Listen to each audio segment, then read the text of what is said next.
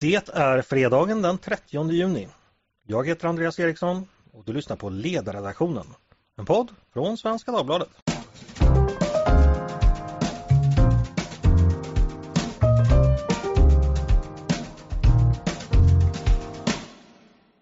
Varmt välkomna till oss denna fredag och till podden. Ledarredaktionen heter vi. Jag ska börja med att ställa en fråga. Det är ju det jag gör i den här podden. Frågar och frågar och aldrig ställs jag själv till svars. Men frågan den här gången lyder Varför finns det inget spår 9 på Stockholms central? Är ni vid sunda vätskor har ni förmodligen inte ägnat den frågan en tanke i hela ert liv. Men folk med liknande störningar som jag lider av har säkert funderat över det faktum att den så kallade norra säcken innehåller spår 1 till 8 och de genomgående spåren längre västerut är numrerade 10 till 19. Men vad hände då med nummer 9? Jo, så här är det. Varje år skickas ett brev ut till ett antal 11-åringar i Sverige och avslöjar för dem att de är politikkunniga och därför är välkomna att börja på Svenska Dagbladets skola för moderatkonst och politikdom. De får sedan bege sig till just spår 9 på Stockholms central dit man kommer, ja, ska vi säga genom en bakdörr på Starbucks och sedan ta tåget som anländer till våning 3 på Västra Järnvägsgatan 21. Där sker sedan den högtidliga sorteringen där de unga ledarskribentseleverna delas upp i olika elevhem. Det finns för de modiga och stolta nyliberala, Mattias Dår. Det finns för de kloka och konservativa, Paulina In. Det finns för de kunniga pragmatikerna, Peter Och det finns inte minst för de borgerliga ekumenikerna som inser att ett house divided cannot stand, Toffe, Tove Puff. Och det är därför också de blir chefer.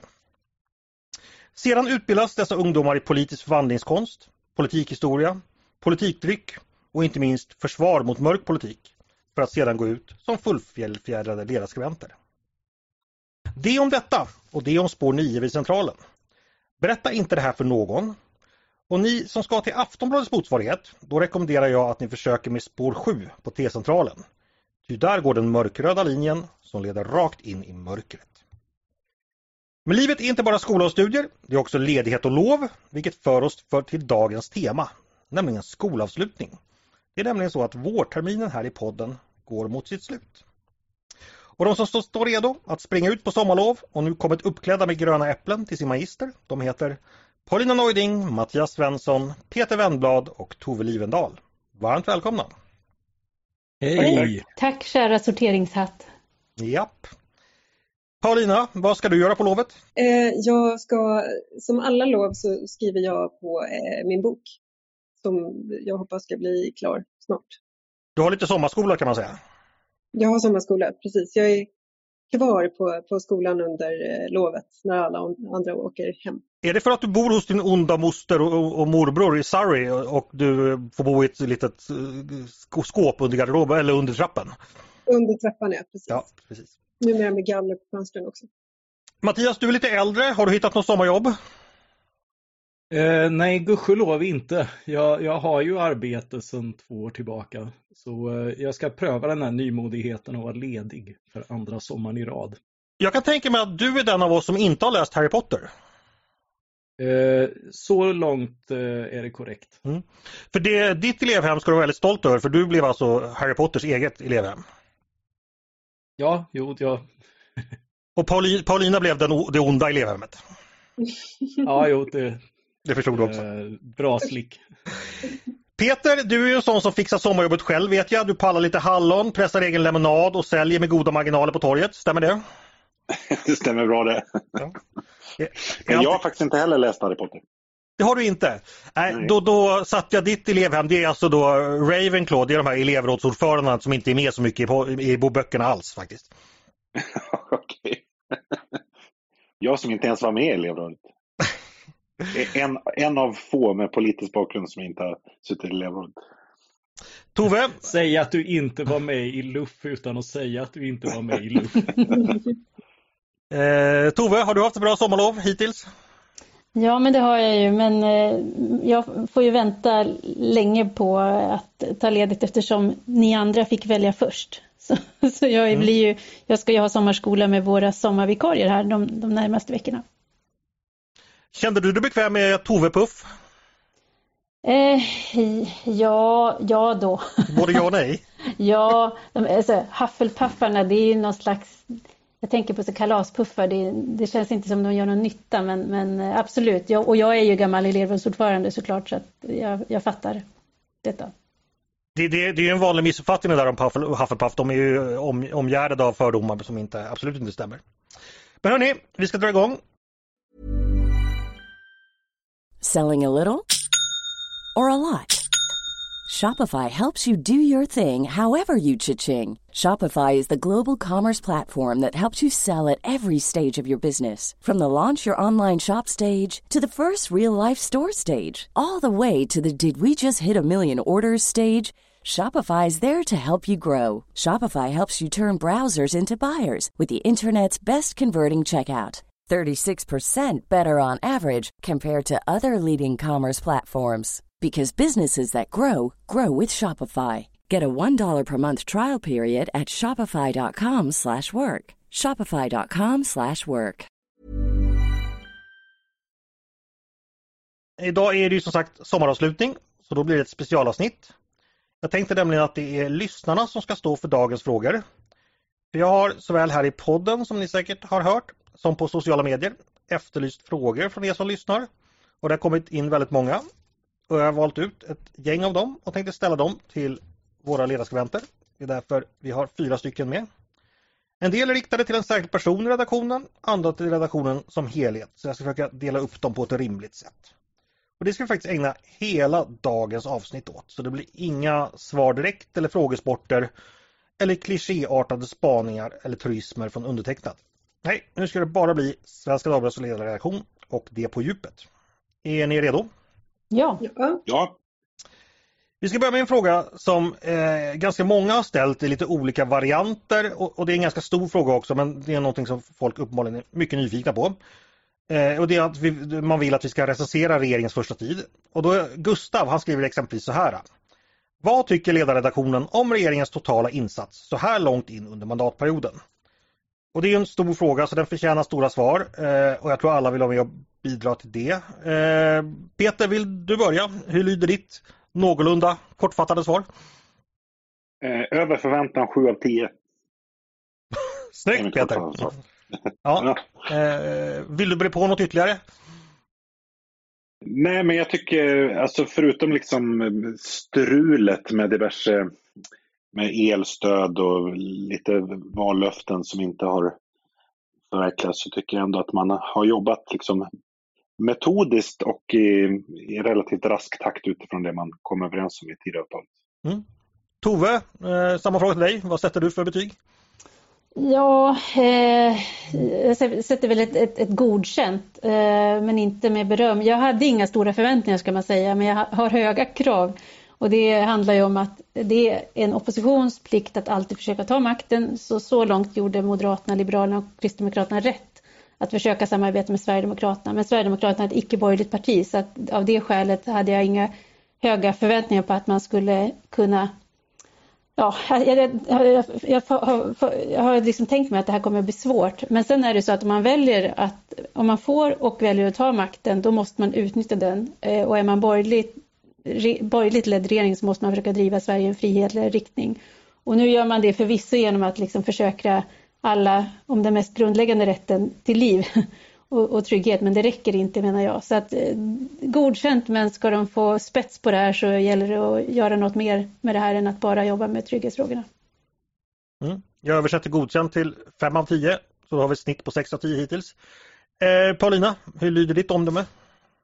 Mm. 6 av 10. Mm. Man är rätt på det i rättspolitiken. Men att vara rätt på det, det betyder liksom inte att eh, det får sig jättestora effekter utan man måste göra väldigt, väldigt mycket rätt för att det ska få effekt i ett sådant läge som vi har. Ehm, där finns det några saker. Alltså, jag skrev idag en text om det här med återvändande center som regeringen inför för att få ett mer ordnat återvändande för de som inte har rätt att uppehålla sig i Sverige. Jag tror att återvändandefrågan är en sån där sak som fortfarande kringgärdas av tabu men det kommer bli väldigt, väldigt viktig.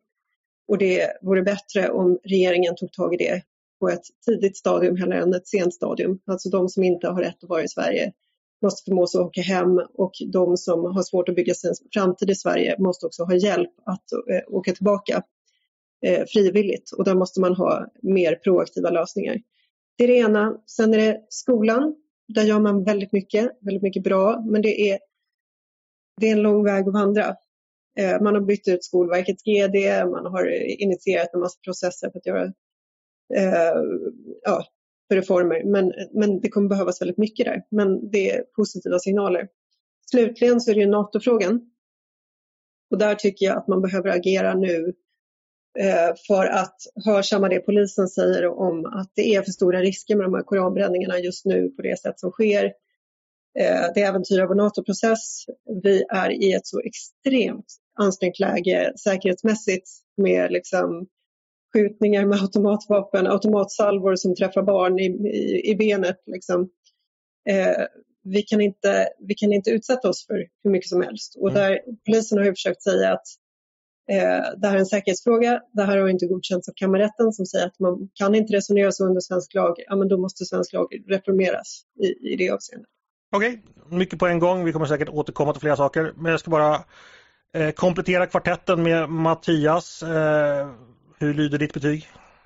Uh, ja, men jag ska vara generös och ge dem två av tio. För de har ändå avskaffat danstillståndet uh, häromdagen. Men annars är det förvisso nödvändiga reformer på rättsområdet, men de är felkalibrerade och fulla av tuffhetsposerande samtidigt som man har blinda fläckar för narkotikapolitiken och allt det som vi vet är direkt gängrelaterat, där man snarare har förvärrat eh, med liksom ännu mer långtgående lagstiftning som kommer sluka ännu mer polisresurser.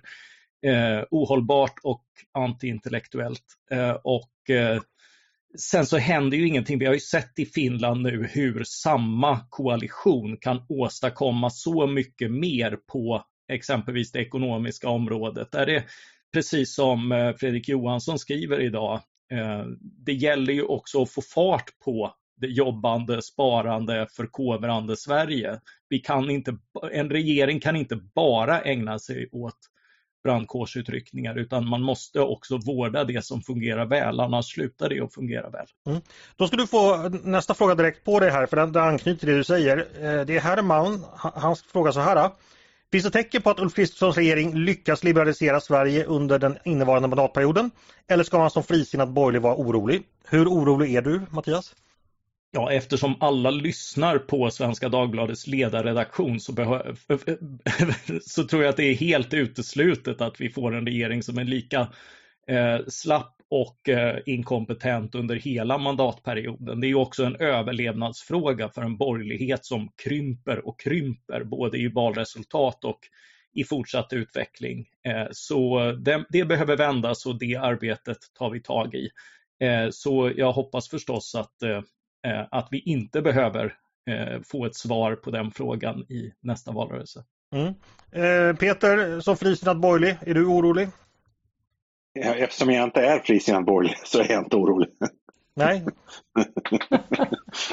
det är frihetligt borgerlig vi pratar om, för frisinnad, då tänker jag på de här folkpartisterna. Folkpartister, ja. Ja, de här Nej, men... som... ja, men ni fattar vad Herman ja. menar, frihetligt sinnad ja. Ja. Jo, men absolut. Men, men alltså, ärligt talat, jag tycker att eh, både en del av mina kollegors och i delar av den övriga, vad ska jag säga, utomparlamentariska borgerlighetens efterlysningar av mer frihet. Jag har faktiskt lite svårt att förstå. Alltså, här, när man pratar med eh, vanliga människor, alltså det, är en, här, det är en väldigt borgerlig reflex att hela tiden efterfråga mer frihet. Men vad är det för frihet som man efterfrågar? Alltså jag upp, har aldrig upplevt i ett vardagligt sammanhang att människor sitter och, liksom, och beskriver hur ofria de känner sig.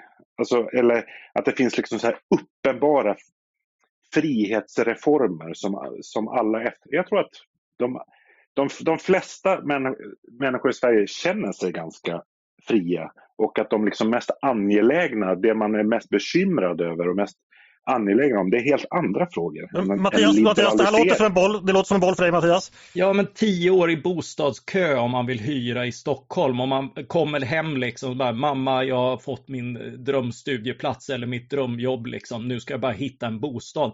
Det är kaos och det är klart att man kan då hellre lyssna. Är, är man liksom vardaglig sådär så lyssnar man kanske hellre på vänstern som säger att jo, jo, men det här, det här ska staten fixa genom att bara bygga mer.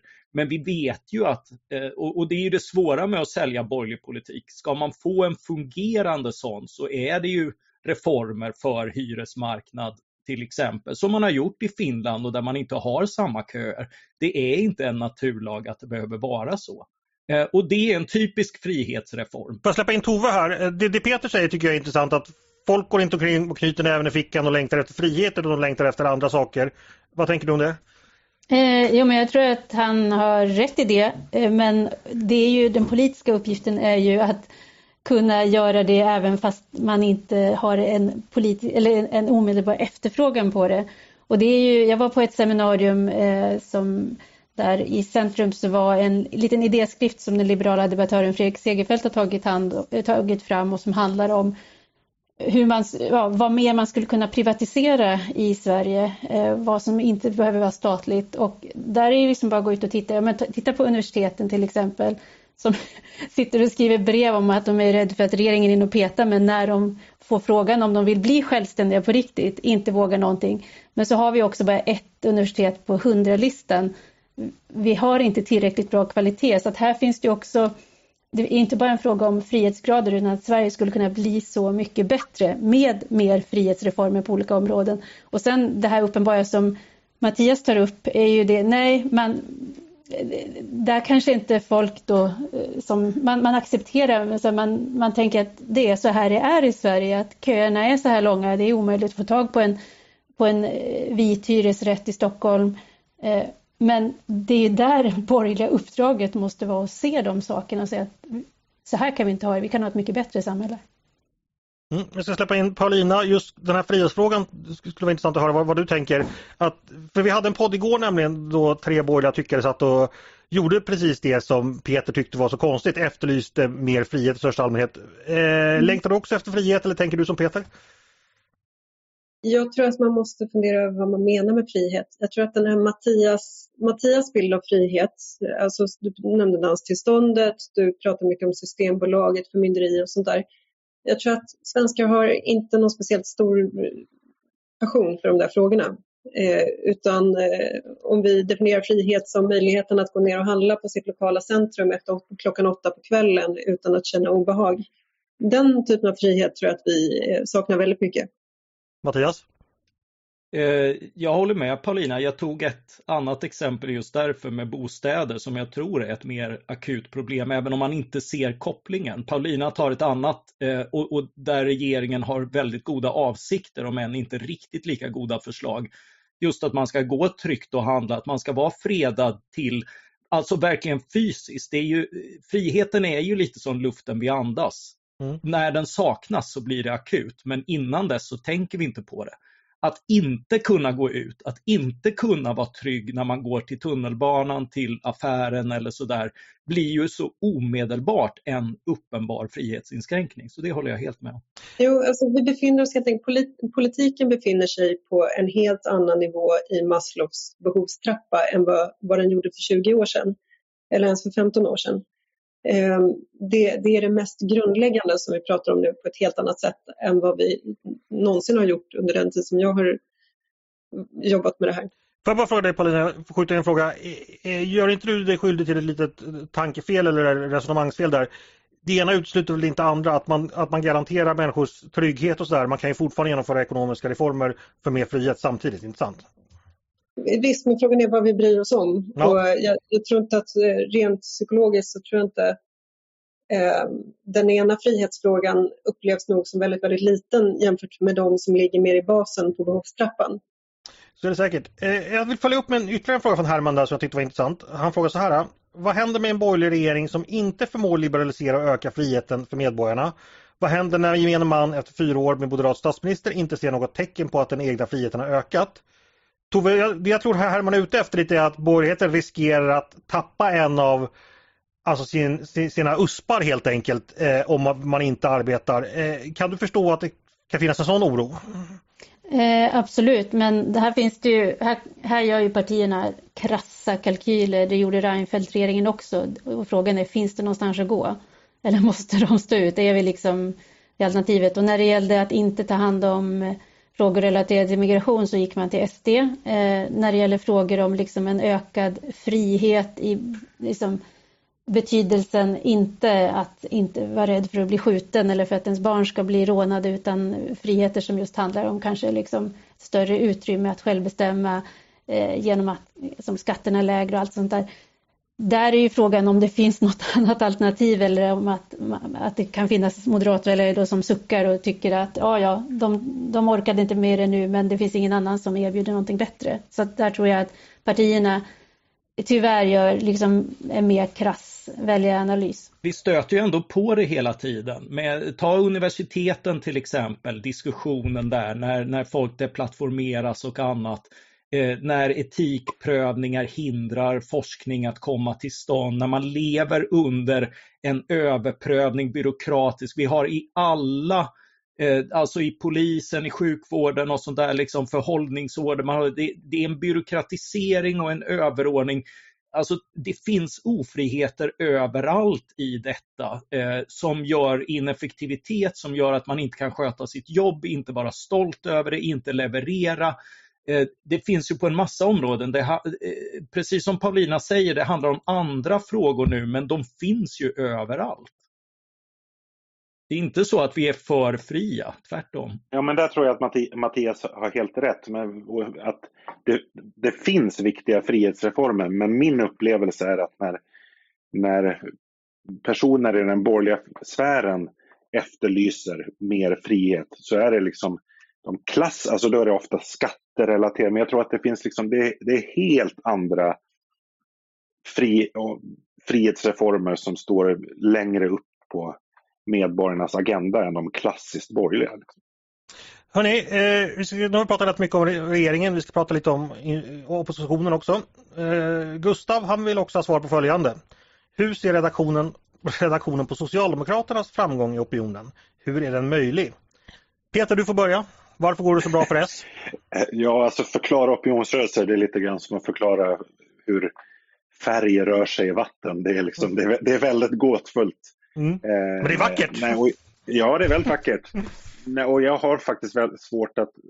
Så Socialdemokraterna står ju starkt sakpolitiskt. Alltså väljarna tycker att Socialdemokraterna har den bästa politiken på väldigt många områden. Vilket är märkligt med tanke på att Socialdemokraterna inte har någon sakpolitik på, på väldigt många områden. Så, så att, eh, jag, jag har faktiskt ingen bra förklaring. Finns det inget som någon kan bli arg på? Någon annan som vill försöka sig? Tove, vill du förklara det? Ja, är det inte lite grann sådär att man, man alltid har lättast att bli som mest populära när man liksom befinner sig någon annanstans och nu är de inte i regering och eh, det det, det, de, nu hann ju inte Magdalena Andersson sitta så länge men hon uppfattades ju, och det är nog kanske korrekt, vara ändå det starkaste kortet som Socialdemokraterna gick till val på. Och eh, man eh, kan då där försöka bygga upp en slags förväntan på att det hade kunnat bli så mycket bättre med en annan regering. Så jag tror att det finns det. Det är enklare att bli populär om man inte sitter vid makten och, och kanske inte minst då för Socialdemokraterna som ändå har den här eh, historiska, eh, ja, både, både de facto men också skimret av att kunna regera landet. Alltså, jag tror inte man kan bortse från det faktum att det går ju dåligt för Sverige. Alltså, går, vi befinner oss i lågkonjunktur, vi har inflationen, vi har brottsligheten. På midsommarafton blir en 14-årig pojke träffad i benet av en salva på 20-30 skott med automatvapen i Uppsala. Den här nyheten försvinner därför att den bleknar jämfört med allting annat som händer de veckorna. Eh, det, det, liksom, det, går inget bra för Sverige och sen att regeringen gör vissa saker rätt, det, det når liksom inte hela vägen fram. Sen går det inte bort sig från att journalister i Sverige är inte borgerliga i allmänhet. Och det, det märks i, i nyhetsbevakningen och det märks i hur, jag menar, titta på den här Hamas-historien. Eh, tänk om något motsvarande hade hänt i borgerligheten att en borgerlig eh, riksdagsledamot hade visat sig liksom stödja Hamas, eh, en terrorrörelse. Eh, man kan jämföra med hur det gick för PM Nilsson när han hade fiskat ål. Det, det, liksom, det, det blir på ett annat sätt. Socialdemokratiska partiet och enskilda företrädare kan skaka av sig saker på ett helt annat sätt och tillåts skaka av sig saker på ett helt annat sätt. Det, det, finns ju också en trend i, eh, i Europa, alltså Socialdemokraterna regerar i Danmark, i Tyskland, i Norge och regerade nyligen i Finland eh, och även nyligen i Sverige. Eh, de är också i övriga Europa lite på tillbakagång efter den här totala kräftgången. De hämtar sig lite i Grekland, de hämtar sig lite i Frankrike. Det finns en, en lite grann eh, återflöde som ju då, eh, det vore konstigt om inte den trenden också fanns i Sverige. Mm. Särskilt när de är i opposition. Hörrni, bra. Detta om de stora rörelserna och eh, det stora som händer. Eh, vi ska strax gå vidare med sakfrågor. Men innan dess tänkte jag be eh, Tove berätta två viktiga saker som händer på sidan. Dels en liten eh, poddnyhet, för nu sa jag att det ska bli sommarlov i podden, men, men inte riktigt än, för imorgon eh, har vi en specialpodd.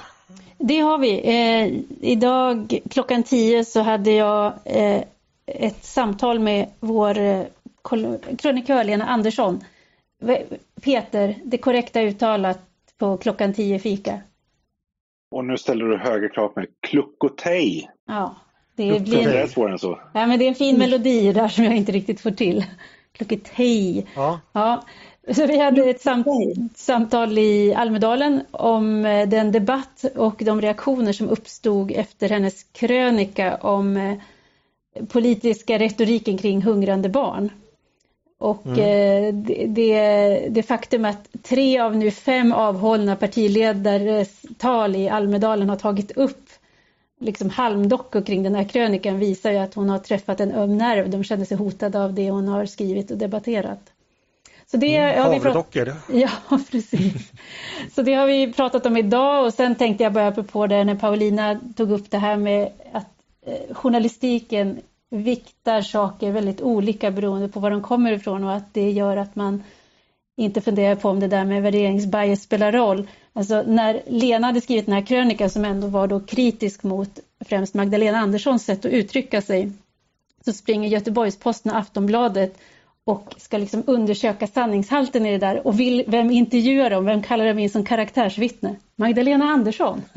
Och det kan man ju fundera på om man hade gjort ifall motsvarande hade hänt om, om en eh, Säg att Björn Wiman hade skrivit någonting kritiskt om Ulf Kristersson. Hade man sen då intervjuat Ulf Kristersson om hur han såg på Björn Wimans text? Det hade inte skett. Nej, Björn Wimans karaktär. Ja, ja precis. Exakt. Ja, Men menar ni att Magdalena Andersson, en politiker, hade alltså åsikter om någonting som har stått i media? Lever vi i Ungern eller? Alltså vad är det här? Grundlagsskydda Lena Andersson nu.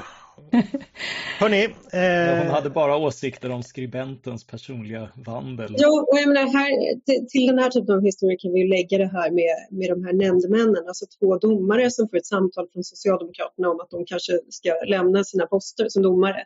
Och de gör detta. Ja, du talar om det här i Ungern va? Jag, jag läste också om det. Jag talar om det, det här i Sverige. Och jag menar, mm. hade... Det är hemskt att gå till i Budapest. Tänk om det här hade varit den andra sidan.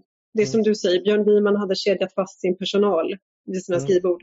Deras skrivbord. Hörrni, jag har lovat mig själv att inte använda Björn Wiman som, som exempel på, på hemskheter för jag har gjort det så många gånger så att jag ska skaffa en ny till höstterminen lovar jag. Men, i alla men, fall, men det är fasligt hur det går till i Ungern. Ja, ja Tove. Och, och jag ska då i alla fall säga att, att det här samtalet spelade vi in så imorgon så blir det lite lördagsgodis till kaffet. och kan, då blir det en specialpodd med det här samtalet som man kan lyssna på då. Mm. vi ska vara glada att vi inte bor i, bor i Ungern så att ingen kritiserar vad vi skriver i tidningen. Och sen till sak Tove, vi imorgon, nej på söndag till och med så inleds en liten speciell sommarlovs eller sommarserie här på sidan. Berätta! Det gör det. Egentligen är det du som borde berätta eftersom du faktiskt var idén, idén upphovsmannen eh, bakom den här tanken. Men det handlar ju om att det har förekommit en diskussion eh, och nu finns det också i Tidöavtalet nedskrivet att en svensk kulturkanon ska tas fram. Och eh, den handsken plockar vi upp och eh, kommer att ha en serie där vi presenterar våra olika listor över ett antal verk som vi tycker fångar Sverige. Så det blir lite mm. olika och vi har vår första eh, del på söndag. Och det ska sägas, då gör vi inte den som något så här kollektiv definitiv lista utan eh, vår, vår borgerliga vana trogen så är det olika individers förslag på bra och viktiga böcker som vi tror säger någonting om Sverige helt enkelt. Så det är vårt take på kulturkanon. Så får politikerna lösa det andra. Och inte bara böcker? Absolut inte. Ja, det är inte alla av oss som ens läst en bok så det blir mycket tv-serier och dataspel också. då ska vi gå vidare och då har jag fått en fråga till Tove. Det är Göran som undrar så här. Svenska Dagbladet har en obundet moderat inriktning och ledarredaktionen representerar väl den politiska inriktningen. Men hur förhåller det sig med kulturredaktionen? Har, är den också obunden moderat eller är den helt fristående politisk? För att hårdra det hela skulle Anders Lindberg från Aftonbladet kunna jobba på SVDs kulturredaktion och där torgföra sina åsikter. Eh, ja, hur, hur, funkar det här? Eh, den politiska hållningen, syns den på fler ställen än ledarsidan? Eh, det korta svaret är nej. Sen så är det viktigt att kulturchef Lisa Irenius får svara för kultursidan. Men nej, kulturredaktionen i Svenska Dagbladet har ingen politisk hållning och huruvida Anders Lindberg skulle kunna få jobb där kan jag inte svara på men jag skulle hålla det för mindre troligt. Mm. Hur är det, finns det kultursidor i Sverige som har en uttalad hållning?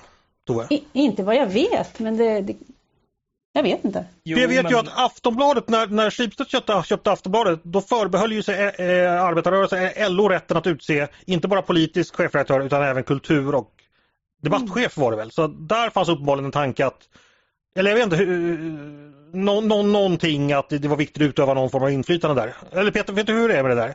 Nej, det gör jag tyvärr inte. Jag vet ju en del eftersom jag har varit på Aftonbladets Ja, ja, naturligtvis. Vi har ju hästens egen mun här. Berätta. Ja. Eh, jo, men det, det, det, är ju så att, eh, att eh, det, det, finns ju, jag har ju då varit Sveriges, kultursveriges enda alibi-liberal, alltså en liberal skribent på en progressiv socialistisk kultursida. Det finns ju många kultursidor i eh, liberala och borgerliga eh, tidningar med sådana ledarsidor som har väldigt många socialister eh, på, eh, på kultursidan ehm, de är helt enkelt mer blandade men det kan finnas en övergripande riktning och ett arv man vårdar. I, i svenskans fall är det väl mer ett, ett, bild, ett borgerligt bildningsideal än en, något så vulgärt som en politisk hållning som, som man värnar. Eh, så så det, det, finns ju, det finns ju traditioner i väggarna kring, kring hur kultursidor arbetar men det handlar om, eh, om andra parametrar än politik och ska så göra. Tack för det eh, Mattias Svensson, före detta Aftonbladet Kultur. Ja, vi har också fått några frågor om vad vi tycker om varandras åsikter. Exempelvis fick jag den här frågan på Twitter. I avsnitt efter avsnitt tycker jag mig höra framförallt Andreas men också Mattias sitta på en hel del förakt gentemot Paulinas ingångsvinklar och problembeskrivningar. Vad är det egentligen i Paulinas åsikter som skaver så mycket hos er två? Eh, där är alltså jag tillfrågad också men, men jag börjar med dig Mattias. Skaver Paulinas åsikter och i så fall varför? Eh, jag tänker på Margaret Thatcher som fick frågan eh, varför hon visade så mycket förakt för Jeffrey Howe och sa att jag gör ju tvärtom allt för att dölja det. Mm. Alltså, men så är det ju inte. Alltså, det, det, blir en rätt fånig fråga att göra känslor av att vi är politiskt oense. Det är vuxna människor och vi eh, bollar dagligen och, och bråkar dagligen i sakfrågor och lär oss och gör varandras texter bättre av det. Eh, och likaså i podden så, eh, så diskuterar vi och landar ibland lika och ibland olika det, jag förstår att det här är jättekonstigt för, för liksom en svensk debatt som tror att liksom, ja, eh, om man är oense med någon så hatar man personen bakom. Eh, men det är ju inte så ett vuxet samtal funkar och det tycker jag vi försöker visa i podden. Eh, så, så det är åsiktsmässigt vi ibland är oense och då tar vi upp det. Eh, vilket, vilket ju också är ett väldigt populärt inslag. Men, eh, mm. Men förakt tycker jag är en, om jag får svara med samma känsloargument, en löjlig beskrivning. Säger den vuxna i rummet Mattias. Eh, Paulina, skaver det i dig när vi tycker olika? Eh, nej, inte alls. Eh, jag håller helt med om Mattias beskrivning. Det gör ju, man blir ju bättre av att inte bli bekräftad utan eh, det, det är ju så man kommer någon vart, genom att pröva sina åsikter mot någon som tycker annorlunda. Mm. Eh, och att vi liksom... Eh, och sen har vi faktiskt ganska roligt med just det. Mm. Upplever du att eh, vi visar förakt på dina åsikter som jag just jämförde med, med Lord Voldemort? Nej, alltså jag, jag får mejl ibland där, där, läsare tycker, eller lyssnare tycker att ni retas med mig för mycket. Mm. Eh, jag uppfattar det inte så, men det är möjligt, alltså antingen så är det så att jag är så retad så att jag tycker att jag förtjänar det eller något sånt eh, eller, så, eller så är det inte så. Eller så tror jag, jag tror att det har att göra med att vi har liksom eh, vi har känt varandra så länge. Jag räknade ja. på det och jag, det är faktiskt 25 år sedan jag träffade Mattias. Man tror inte det för att vi är så unga, men det är faktiskt så. Var det inte så att han kom in på någon kurs? I lekskolan så kom jag med. Nej, men var det inte någon luftkurs där han kom in utklädd till lokförare och frågade vet ni vad redenstål är för någonting? Och sen började han föreläsa. Det var faktiskt så att han ställde sig och visslade signaturmelodin till eh, Life of Brian. Mm -hmm. Always look on the bright side of life. Det var ju lite vågat att sjunga i folkpartisammanhang då, så jag gav mig på det. Ja, får jag komma in med en tredje ståndpunkt då? Ja. Mm. Nej, men alltså det är väl klart att vi eh, ibland, eh, och att jag kan höra mellan, mellan er att det finns en liksom, jag skulle inte kalla det för föraktfull ton, men det är klart att det är lite, lite elakt och lite gliringar ibland. Men, på det, men det skiljer ju inte. Det så är vi ju alltid mot eller det är en av de grepp, ett av de grepp som vi använder mot meningsmotståndare och ibland är vi även internt på redaktionen varandras meningsmotståndare i sak. Så på så sätt skiljer det inte sig. Vår elevrådsordförande förklarar att vi inte har något problem med mobbing på skolan. Nej, men alltså, det, det, här, det, det, finns en respekt i botten som, eh, så är det. Men det här med åsiktsskillnader tycker jag är intressant och därför vill jag släppa in Tove. Eh, hur stora åsiktsskillnader bör, kan eller ska det finnas på redaktion? Eh, vilka fördelar finns det och vilka nackdelar finns det? Och är det här någon sorts uttalad strategi från din sida att rekrytera folk som tycker olika i vissa frågor? Eh, ja, det är en uttalad strategi. Ha en, det är inte så mycket som att man måste tycka olika som att man tänker på lite olika sätt. Det är det som är det intressanta. Om man liksom ska angripa en samhällsfråga och alla betraktar den från samma håll och perspektiv, då blir det ju, då händer det ju ingenting. Men om man tänker på lite olika sätt, då, då händer det någonting. Så att jag tycker att absolut att det finns en nytta med Dels finns det en nytta med det som jag brukar tjata om, kognitiv mångfald, att man kan olika saker, olika erfarenheter och sådär. Det finns en nytta av åsiktsmässig mångfald förutsatt att man har att göra med människor som har idémässig självkänsla och inte känner sig hotade av att andra tänker eller tycker olika. Och det är det som eh, ordet som Paulina nämnde med respekt, att kan man möta varandra med respekt så kan man också ha hårda och i sak hårda debatter med varandra. Och Sverige är ett konsensushämmat eh, land med ett debattklimat därefter och jag vill gärna att vi bidrar till att bryta upp det därför att det är skadligt. Mm. Vi fortsätter med fler konkreta eh, lyssnarfrågor. Många har då förstås med tanke på vårens händelser handlat om brott och straff. Martin han frågar så här. Eh, med anledning av polisens bristande förmåga att lösa brott samt lagföra, fängsla och utvisa brottslingar. Vad tror ni om att låta privata intressen konkurrensutsätta delar av systemet och i så fall vilka? I andra delar av världen mm. används privatdetektiver för att kontrollera fusk i socialförsäkringssystemet, till exempel i Schweiz. Det finns privata fängelser i USA och jag är övertygad att det snart skulle bildas en firma Utvisning AB om det efterfrågades. Mattias, eh, är det en god idé?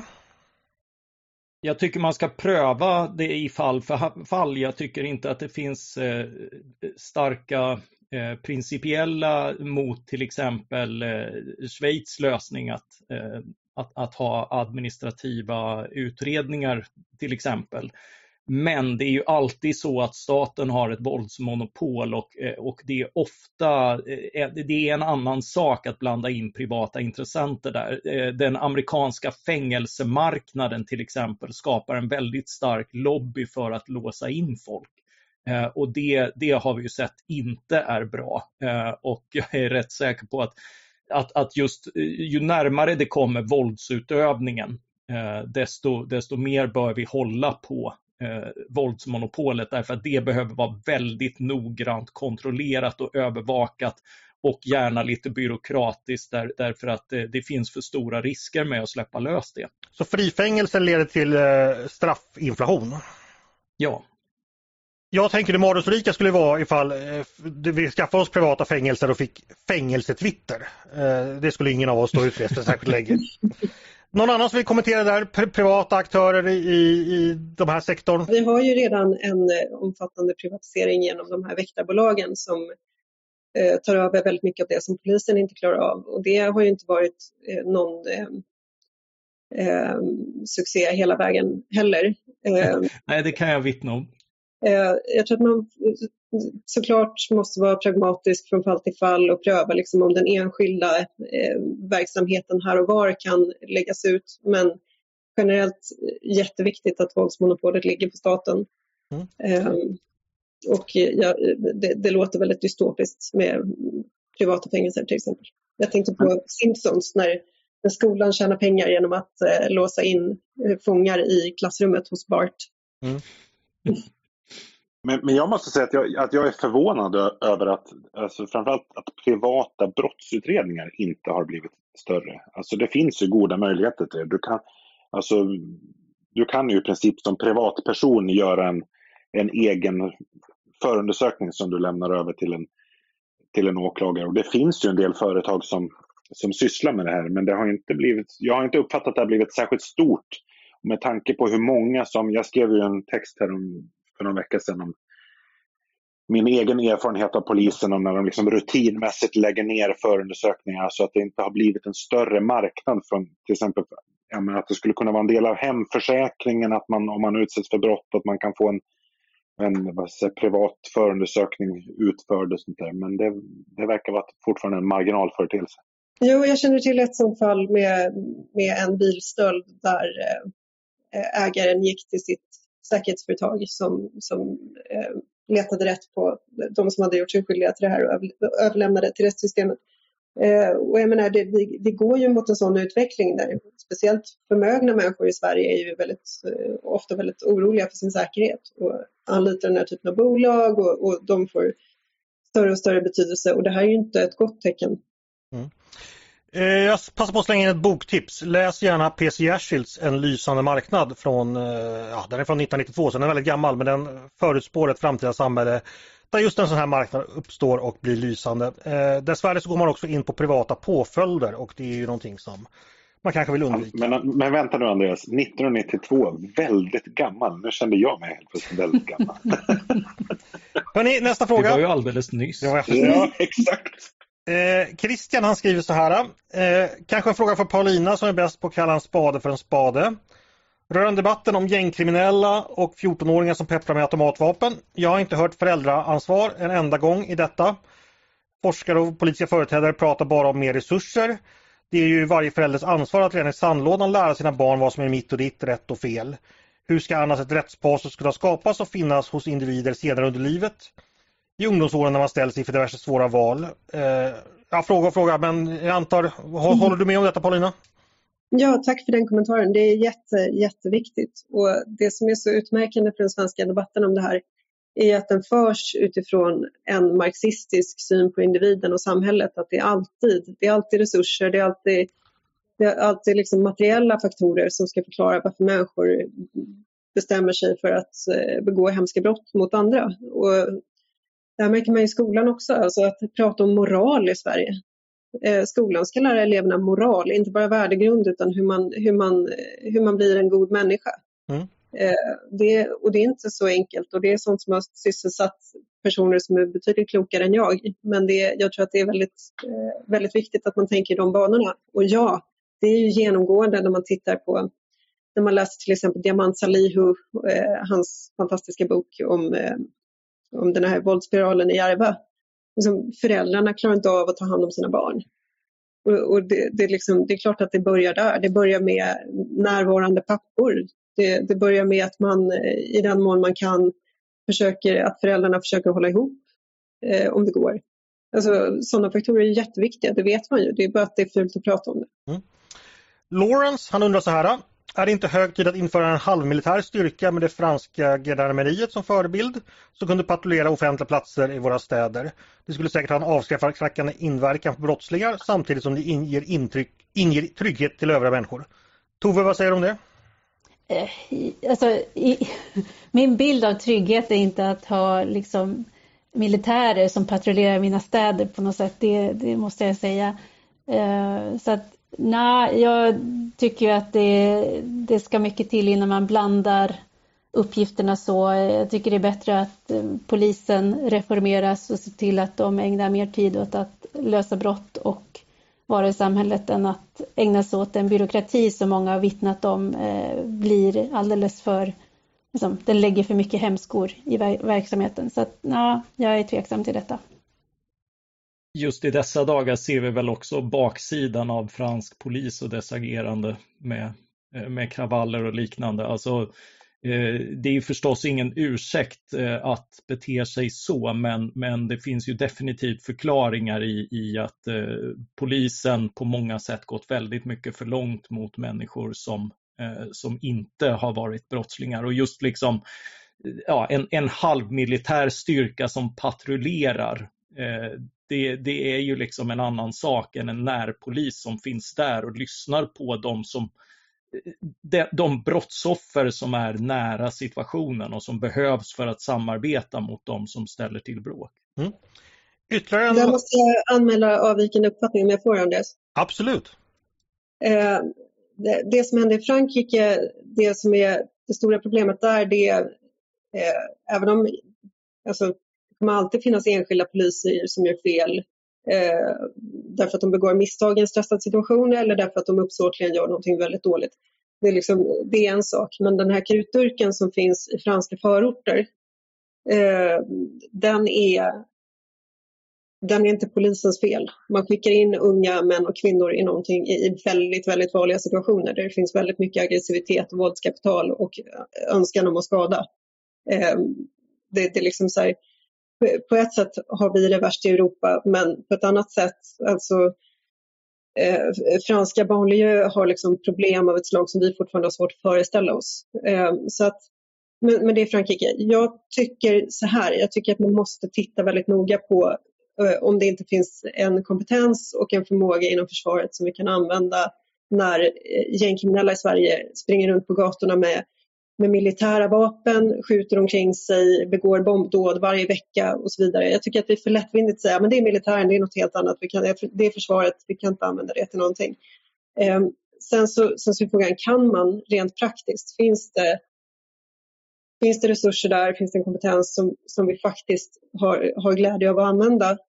Eh, förmodligen kanske inte. Det kanske finns möjligheter att använda militärpolis på något sätt. Den har vi. Eh, jag, jag, tycker inte att vi med referens till Ådalen och annat ska liksom kategoriskt säga nej till att använda oss av, av de resurser som vi har där.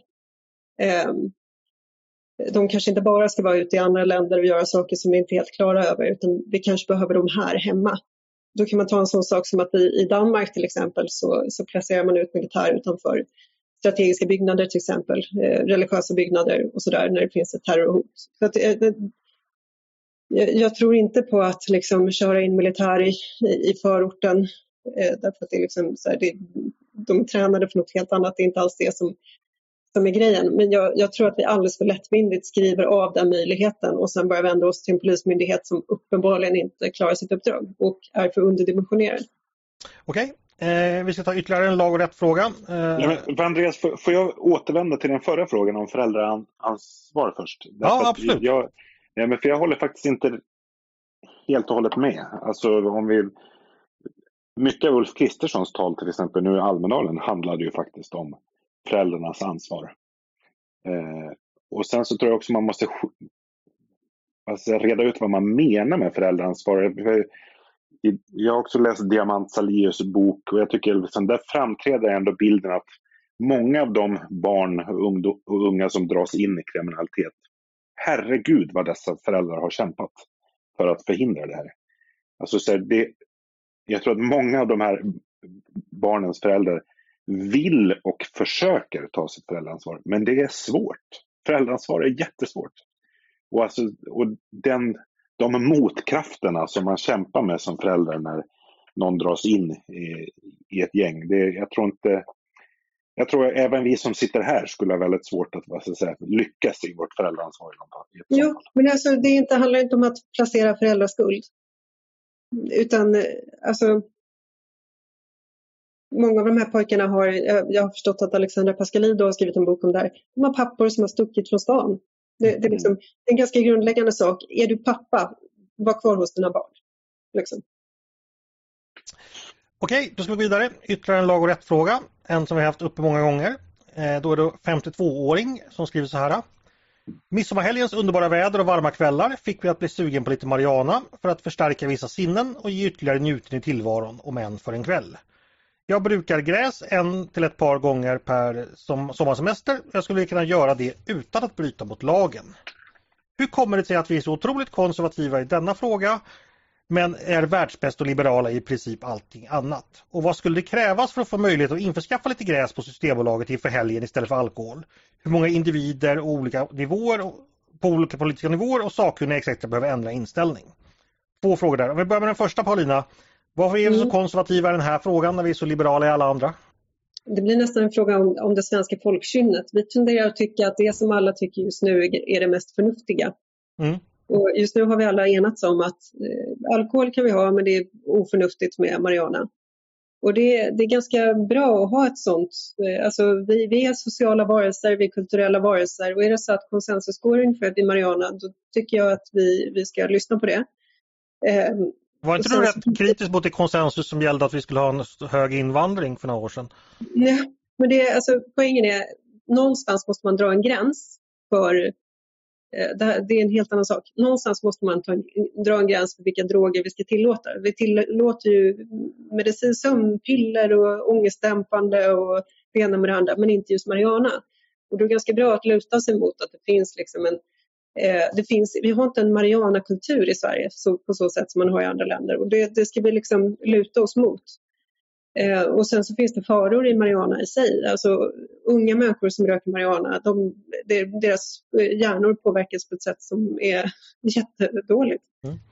Ska, man, eh, att, mm. ska Mattias ta den andra, eh, andra frågan där. Vad skulle krävas för att det här skulle förändras så att 52-åring slapp bryta mot lagen för att ägna sig åt sitt sommarnöje? Alltså jag tror att en del är att en 52-åring skickar in en sån fråga till Svenska Dagbladets ledarredaktion. Alltså det, vardagsbruket finns. Det har bara inte ett ansikte, eh, människor som trätt ut i offentligheten som talar om det.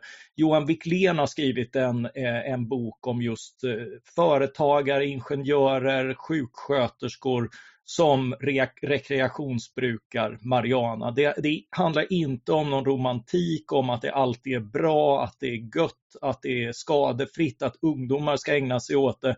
Men det handlar om att det är en drog som kan och vanligen brukas på just det här sättet.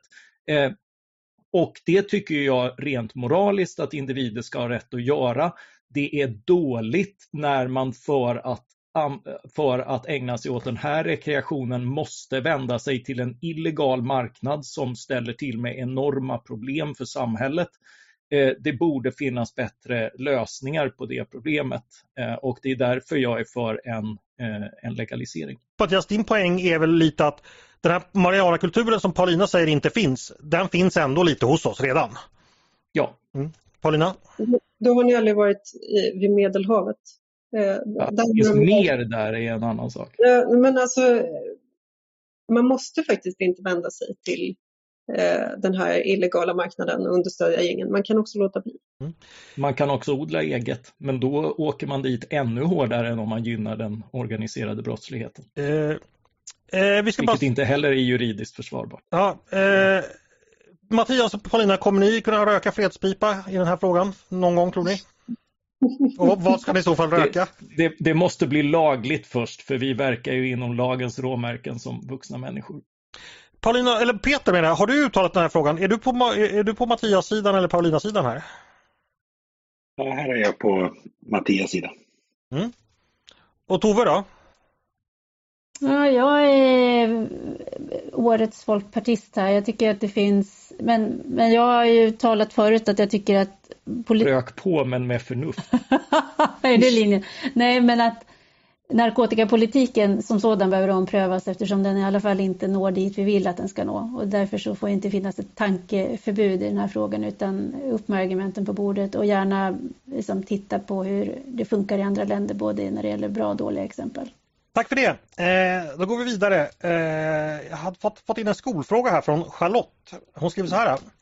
Jag är intresserad av att veta om ledarredaktionen tycker det skulle vara en bra idé att införa ett ämne för att bidra till att arbeta med ungas normer och värderingar. Det vill säga att införa så kallad livskunskap på schemat. Detta därför att frågor om attityder, samlevnad, ångest, mobbing, hedersrelaterat våld, rasism, droger, näthat, gängbildning med mera behöver samla sitt eget ämne för att kunna genomföras av gediget kompetent personal. Problemområdena har som bekant växt sig stora och många av frågorna hör inte på ett naturligt sätt hemma i, i andra ämnen. Paulina, du har ägnat åt mycket skolor är det här en klok, och skolfrågor. Är det här en klok idé? Mm, tack för den frågan. Jag är, alltså ett av problemen med skolan idag är att man ägnar sig väldigt mycket åt sånt här och under rubriken värdegrund och det här förskräckliga med att liksom alla lärare ska prata med eleverna om samtycke. Så att det liksom så här, slöjdmagistern ska börja prata sex med eleverna. Mm. Ehm, Fast det har de väl alltid gjort, i alla fall träslöjdsmagistrarna?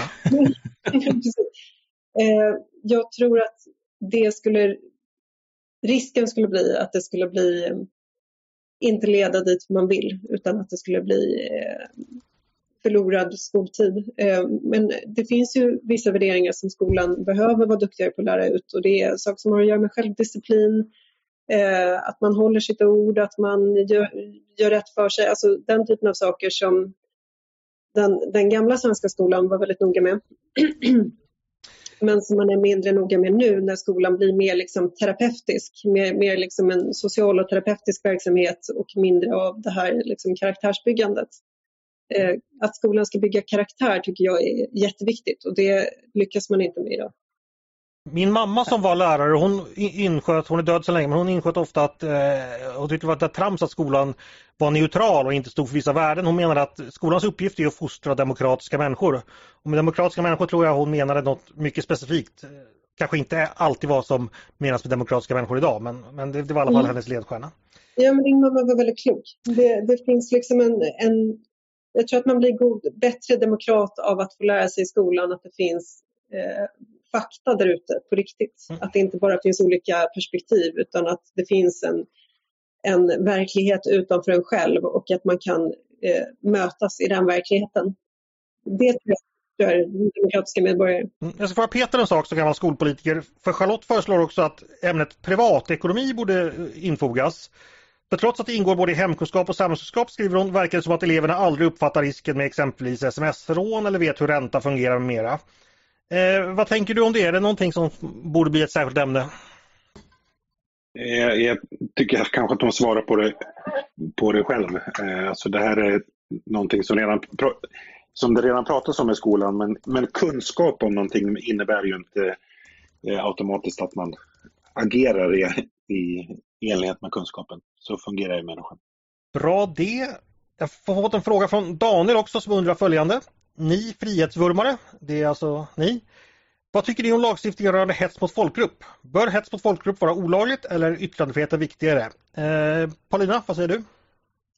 Ja, det är en jättebra fråga. Ofta när man pratar om yttrandefrihet så pratar man ju som om yttrandefriheten vore absolut, alltid. Det är den ju inte. Det finns ju en massa yttranden som inte är tillåtna. Eh, så det är en fråga om gränsdragningar. Jag tror att det är det varierar från, liksom, har man små problem med, med liksom uppvigling mot andra folkgrupper då kan man tillåta sig ett större mått av yttrandefrihet eh, i, när det gäller det som klassas som hets mot folkgrupp. Har man, har man stora problem så kan man det kanske inte och jag tror att vi eh, befinner oss i en situation med liksom spänningar av typen den här diskussionen nu om, om de här eh, koranbränningarna, upploppen och eh, människor som hetsar mot varandra. Alltså, annat exempel är att människor hetsar mot varandra, liksom uppviglar till, eh, till eh, våld och hot mot andra folkgrupper. Så jag tror att det är nödvändigt att ha en sån vi har liksom en konfliktnivå i samhället där jag tror att det är nödvändigt att ha den typen av lagstiftning. Men som sagt, det är inte alltid givet och jag tror att man måste vara pragmatisk. Peter, vad säger du? Eh, jag är nog av uppfattningen att man har, alltså någon slags eh, hetslagstiftning behövs men vi har tryckt in för mycket. Jag vet, nu är det en herrans massa år sedan som det var, var ju det här rättsfallet med en nazist som åtalades för hets mot folkgrupp för att ha, ha burit någon jacka med några symboler på. Och han blev väl fälld om jag eh, minns saker rätt och det etablerade ju någon slags ny praxis för vad som, som eh, skulle klassas som hets mot folkgrupp. Mm. Jag, tyckte, jag, jag, tyckte då att vad säga, den praxisen gick för långt och det, den uppfattningen har jag nog fortfarande. Men sen har vi liksom Åke Gren-fallet med, som också är jättegammalt, med Åke Gren, pastorn som sa att homosexualitet är jättedåligt och jättefarligt och det är en cancer för samhällskroppen. Eh, och HD konstaterade att enligt svensk rätt så hade han blivit fälld mot hets, för hets mot folkgrupp men att Europakommissionen då skyddade hans yttrande. Så det finns en spänning där också. Mm. Um, Mm. Mattias? Det var också det att det var från Bibeln och Bibeln eh, har större yttrandefrihet än människor. Nej, det är väl religiösa som har större yttrandefrihet än vi andra, är det inte så? Ja, fast det var från en religiös urkund i det här fallet och det var, det var talande för. Religion har ju ganska, kan ju ha jag kan, ju Men... ett, jag, jag, kan ju bara ge ett hårresande exempel. För några år sedan hade vi ett exempel på en stackars man, jag tror det var i Nyköping. Nyköping med Åsneskrin. Ja, I en söndag morgon vaknar han av att man har monterat upp ett stort PA-system på ängen utanför. Och det börjar vrålas där, om det var några salmer eller vad så, så han skriver på Facebook, vad är det för åsneskrin eller så, som man väcks med? Bara på han... Böneutrop, det var inga salmer. Nej okej, okay, böneutrop då, men, men eh, mm. religiöst och religiöst. Varpå han begrips av polisen och, och släpas inför domstol och tack och lov blir frikänd. Men alltså att störas på morgonen och inte kunna protest få protestera mot det bara för att de som för oljud är religiösa. Det var ju helt vanvettigt alltså. Jag menar, och står man bakom den typen av lagstiftning, det, ja, jag var på den rättegången, det var helt sanslöst. Ursäkta mitt lilla utbrott, alltså, men ni som är anhängare av den här lagen, ni får nog försvara, men, försvara men det också. Andreas. I det avseendet så tycker jag inte att man ska kunna dra sig för domstolen. Mm. Ja, det, men det gjorde han ju. Fast Paulina, det, det, du argumenterar för är ju just det här att, att liksom den, den som får andra att bli våldsamma och upprörda ska tystas av staten. Nej, eh, nej men... det, det säger inte jag. Det, det, har liksom aldrig varit min princip. Tvärtom. Jo, jo, jag, nej, jag, låt mig bara förklara, för det blir så fel annars. Den princip som jag har försvarat hela tiden på den här sidan, det är att om du blir arg och slår mig, då kan det inte vara för att jag har provocerat dig. Så liksom, moraliskt är det ansvaret helt uppenbart. Eh, när vi pratar om, som jag sagt tidigare i podden också, när Aftonbladet skriver att nu måste koranbränning bli hets mot folkgrupp så pratar man om det som man, man inte har det här liksom våldshotet över sig. Det tycker jag är, är djupt omoraliskt. Eh, men, men det är fortfarande så att man måste vara... Eh, det, det, är fortfarande yttrandet du vill göra något åt? Vilket yttrande pratar vi om nu? Pratar vi om det här med rättegången som Andreas var på? Ja, men, ja, men det är ju det är båda samma sak. Du har retat upp muslimer genom att göra mm. någonting. Eh, antingen bränna deras heliga bok eller, eller skoja om att deras böneutrop låter mm. som, ett, eh, som om de hade magknip. Nej, mm. det är inte samma, det är inte samma situation. Som Nej, men det är ju samma effekt. Nej, det är inte samma effekt utan jo. problemet här är att vi har fått vi, vi har haft de mest våldsamma kravaller som vi har skådat i vårt land och eh, vi, har, vi befinner oss i en strandad NATO-process. Eh, polisen säger då att hotet är så pass stort, hotet om våld är så pass stort så att vi, vi kan inte tillåta det här yttrandet i det här fallet, i den här situationen. Mm. Och där tycker jag att polisen måste ha den möjligheten i det fallet och den situationen. Det ändrar inte på det moraliska här. Det, den som brukar våld eller hotar med våld är den som är det moraliska subjektet som, som gör fel. Mm. Självklart är det så. Bra, och, men, men, men lagen och, och blir... Jag önskar att vi hade fört en migrationspolitik där vi inte behövde ta hänsyn till den här typen av eh, hot. Det, det, är liksom det stora. Jag tror att man opererar i en verklighet som man har hörni, hörni, vi måste gå vidare. Det här är ett jätteintressant ja, ämne. Men, så vi men, ska... Mattias, vi måste gå Andreas, vidare. Ba, ba, ja, men bara, alltså det finns ju just det här, det som gör att den här hetslagstiftningen sträcker sig för långt är ju just formuleringen om ringaktning eller missaktning. Du får inte du får inte missakta och då, då är vi ju inne på det här, eh, apropå den tidigare, att det anses föraktfullt om, om jag och Paulina är oense.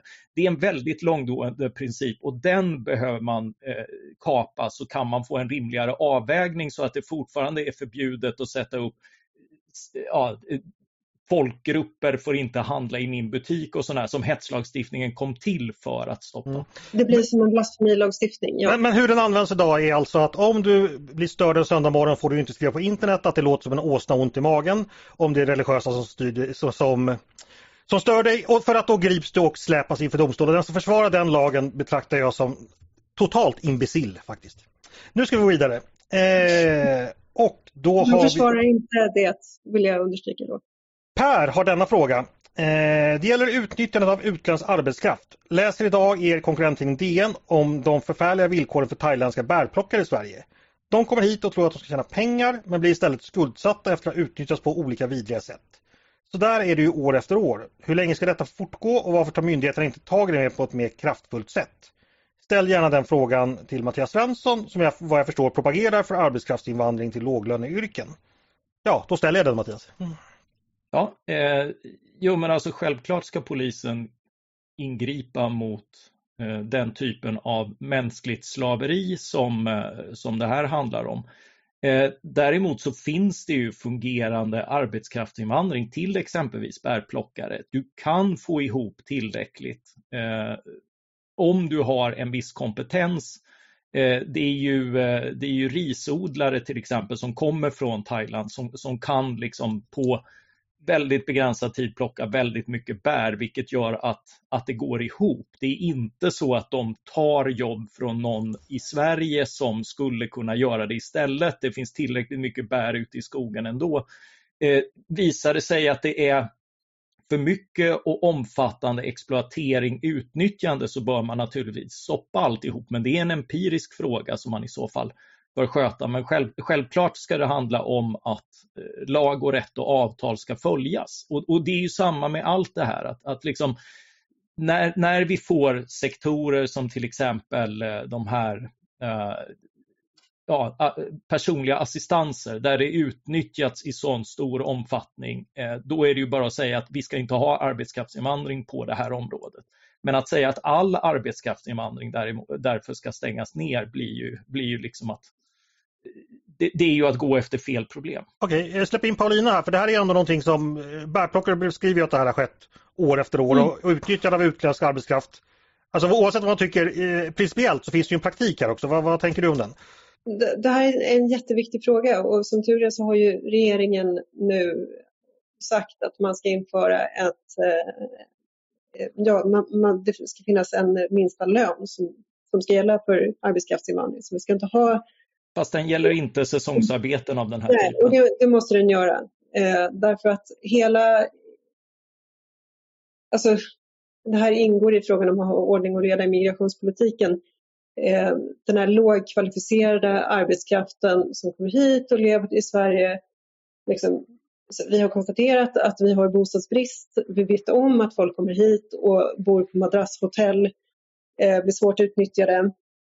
Det är liksom det är klart att vi inte ska ha daglönare som går runt och lever i någon slags skuggsamhälle i Sverige. Det är klart att det drabbar hela samhället. Det, det är förskräck, förskräckligt för de här människorna men det är också ett problem för Sverige när man får den här typen av skuggtillvaro. Eh, det är klart att det inte gynnar vårt samhälle och så, så ska vi inte ha det. Mm. Eh, vi går vidare. Nu ska Peter, han har fått vara lite i skymundan i allt kulturkrig här. Nu ska du få skina Peter. Mm. Eh, så här har en fråga kommit in ifrån Jan. Eh, Oskar Sjöstedt har nyligen pro proklamerat både i er egen intervju och i tv att det citat spelar ingen roll om reduktionsplikten är 0 eller 100 procent, utsläppen är de detsamma. Är det påståendet sant eller ett försök att finta bort journalister? Släpper fordon ut mindre skadliga gaser om halva tanken är biomedel? Hur är det Peter? Eh, nej, alltså biodrivmedel släpper ut lika mycket koldioxid som fossila bränslen. Men det som skiljer dem åt är ju att biodrivmedel är ju en, en del i ett betydligt kortare och naturligt kolkretslopp. Ehm, så att åtminstone teoretiskt, hur det alltid är så i praktiken, det kan man diskutera. Men så, så när man så kommer ju vad säga, det här koldioxiden att, att tas upp igen när det ska växa nya träd eller... Okej, okay. så Oskar Sjöstedt är, han missleder oss här lite eller? Ja, men det, ja och nej. Alltså det, den här kritiken finns ju för, inte bara från Oskar Sjöstedt. Även Greenpeace till exempel har ju, har ju varit väldigt kritiska till, till de, de menar ju att man måste kapa koldioxidutsläppen som sådana. Att det, är liksom att det inte är en lösning att, att ersätta en typ av koldioxidutsläpp med, med andra. Eh, Okej, okay. eh, ytterligare en fråga på lite samma område. Då är det Daniel som undrar följande. SvD-ledare kommer ofta med toppenkritik mot initiativ mot klimatförändringar. Men istället för att jämt säga nej får ni chansen att säga ja. Vad tycker ni Sverige bör göra konkret inför klimatförändringarna? Jag blir besviken om ni kommer säga något vagt om att leda EU. Peter? Det är roligare att säga ja. eh, nej men jag, jag, tycker faktiskt att eh, den nuvarande regeringen har en, även om man fortfarande inte har mäktat med att vad ska jag säga, göra sig fri från den här tidtabellen alltså, så tror jag att regeringen är på rätt spår. Alltså, det är elektrifiering som är, alltså, som är lösningen. Sen om, är det väldigt svårt att genomföra elektrifieringen i enlighet med den liksom politiska tidtabell som har, har antagits. Men, men, men jag tror att jag, jag är positiv till regeringens klimatpolitik. Okej. Okay. Svenska Dagbladets ledare är positiv till moderat klimatpolitik. Ytterligare en fråga på samma tema Peter, det är från Rickard. Eh, han skriver så här. En fråga till Peter är hur, vi, hur det kan komma sig att näringslivet så ofta förespråkar energisystem som inte kan leverera det näringslivet egentligen vill ha. Är det kunskapsnivån som är dålig eller är det något annat? Vad tror du? Ja, alltså jag skulle säga min bild är inte att vad näringslivet i sin helhet eh, efterfrågar dåligt energisystem. Däremot är det en bild att kanske enskilda företag efterfrågar el snarare än ett energisystem. Och då är det vad ska jag säga, egenintresset och vad ska jag säga, viljan att ställa om så blir man ganska kortsiktig och ser bara till sitt eget behov av el, inte vad energisystemet över som helhet. Och det här, så, så här är ju politik, jag tror att det har, så har ju politiken också varit därför att det här systemtänkandet har varit väldigt eh, frånvarande under flera decennier. Så jag, jag tror att många helt enkelt inte har en väldigt vag bild av, av systemets behov. Mm. Eh, vi ska gå vidare. Jag kommer bara tänka på en sak. När jag sa tidigare att de som anhängare av hetslagen var imbecilla. Jag hoppas det inte lät som att jag menade dig Paulina. Gjorde du det?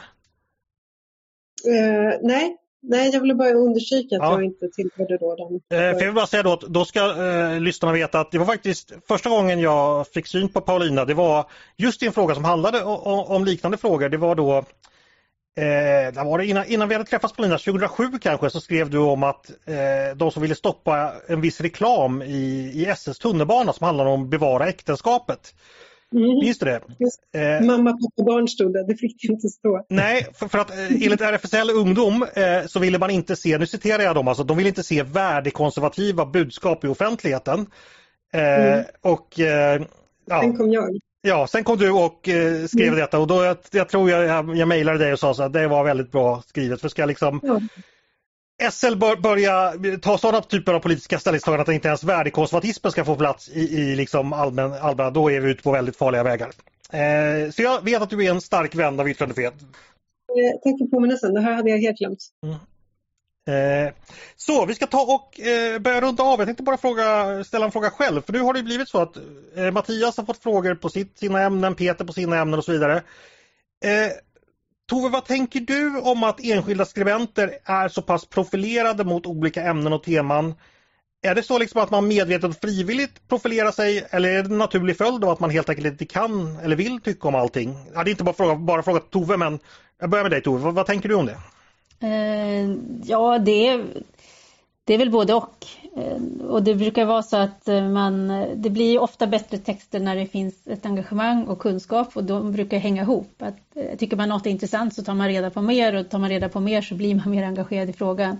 Så att det är ofrånkomligt att vi, vi blir vi får specialintressen och kunskaper på olika områden men sen är vi för få för att inte behöva vara hyggliga generalister allihopa. Vi måste kunna skriva och ta oss an olika ämnen, även sådana som vi inte har någon eh, stor förkunskap om. Det är liksom ett hantverk som ledarskrivandet utgör.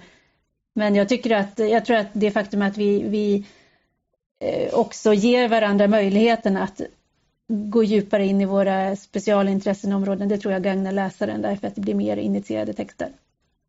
Mm.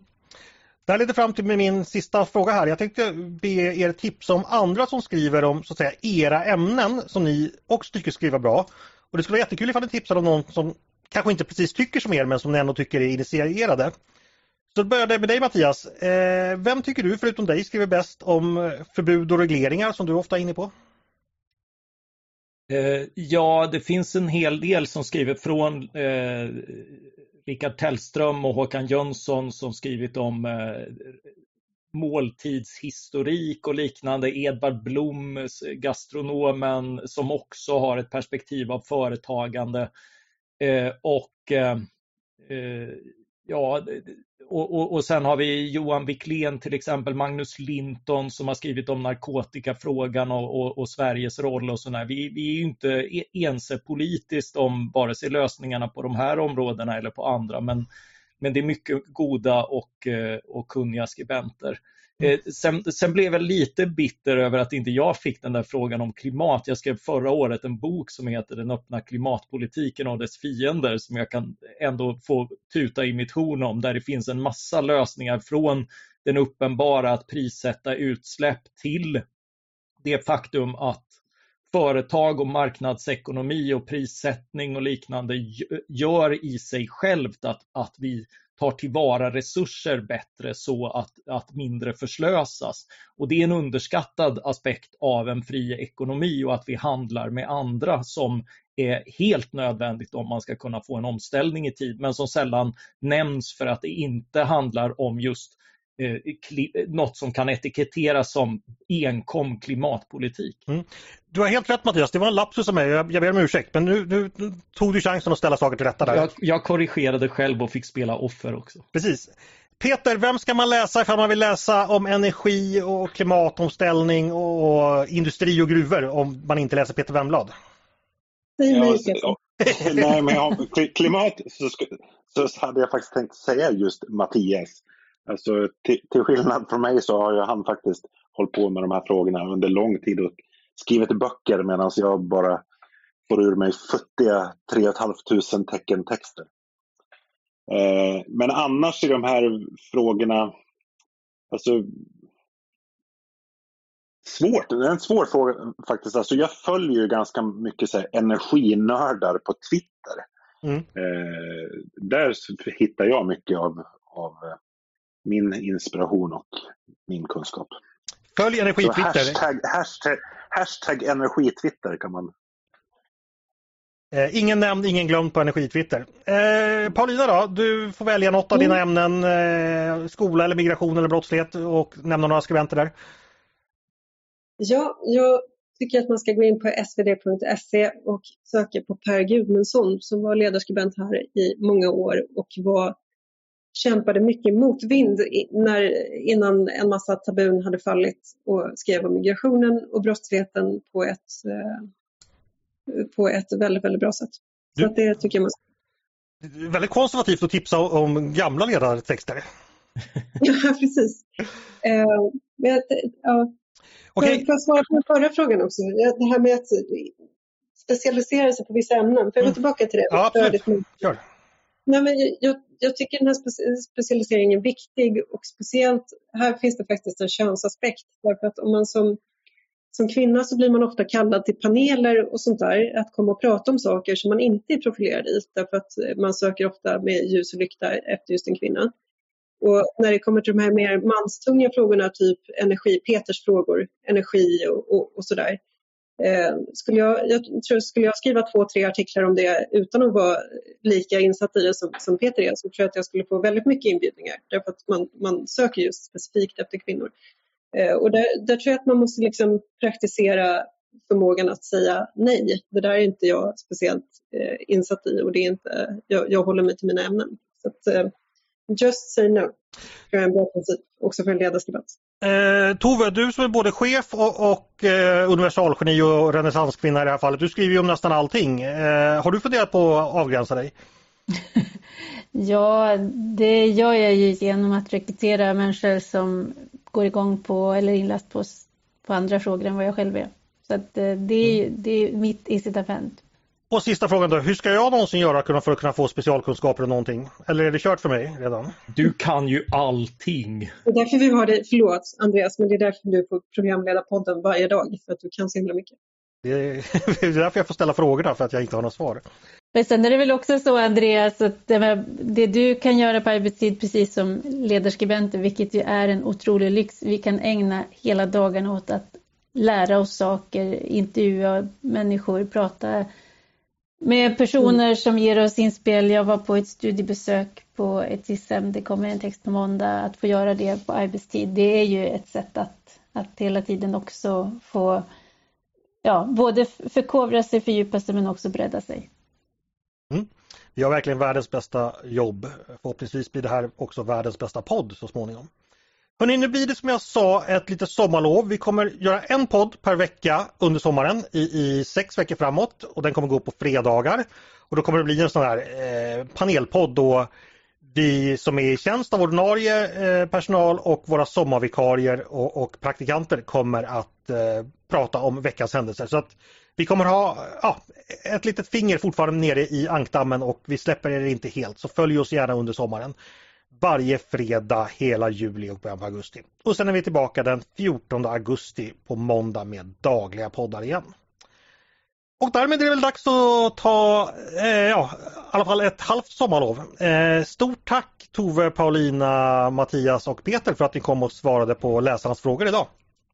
Tack Andreas. Tack och tack för alla frågor. Ett nöje. Ja, och vi tackar förstås ni som har lyssnat och skickat in frågor. Och tack till att ni har lyssnat idag också på Ledarredaktionen, en podd från Svenska Dagbladet. Ni är varmt välkomna att höra av er till redaktionen med tankar och synpunkter på det vi precis har diskuterat. Ni kanske har kompletterande eller nya frågor. Eller om ni har idéer på förslag på vad vi ska ta upp i framtiden. Eh, antingen om vi ska ta upp dem till speciellt under sommaren eller om när vi sen kör igång den 14 augusti igen. I samtliga fall så är det bara att mejla till ledarsidan snabla svd.se. Dagens producent, han heter Jesper Sandström. Själv heter jag Andreas Eriksson och jag hoppas att vi hörs snart igen.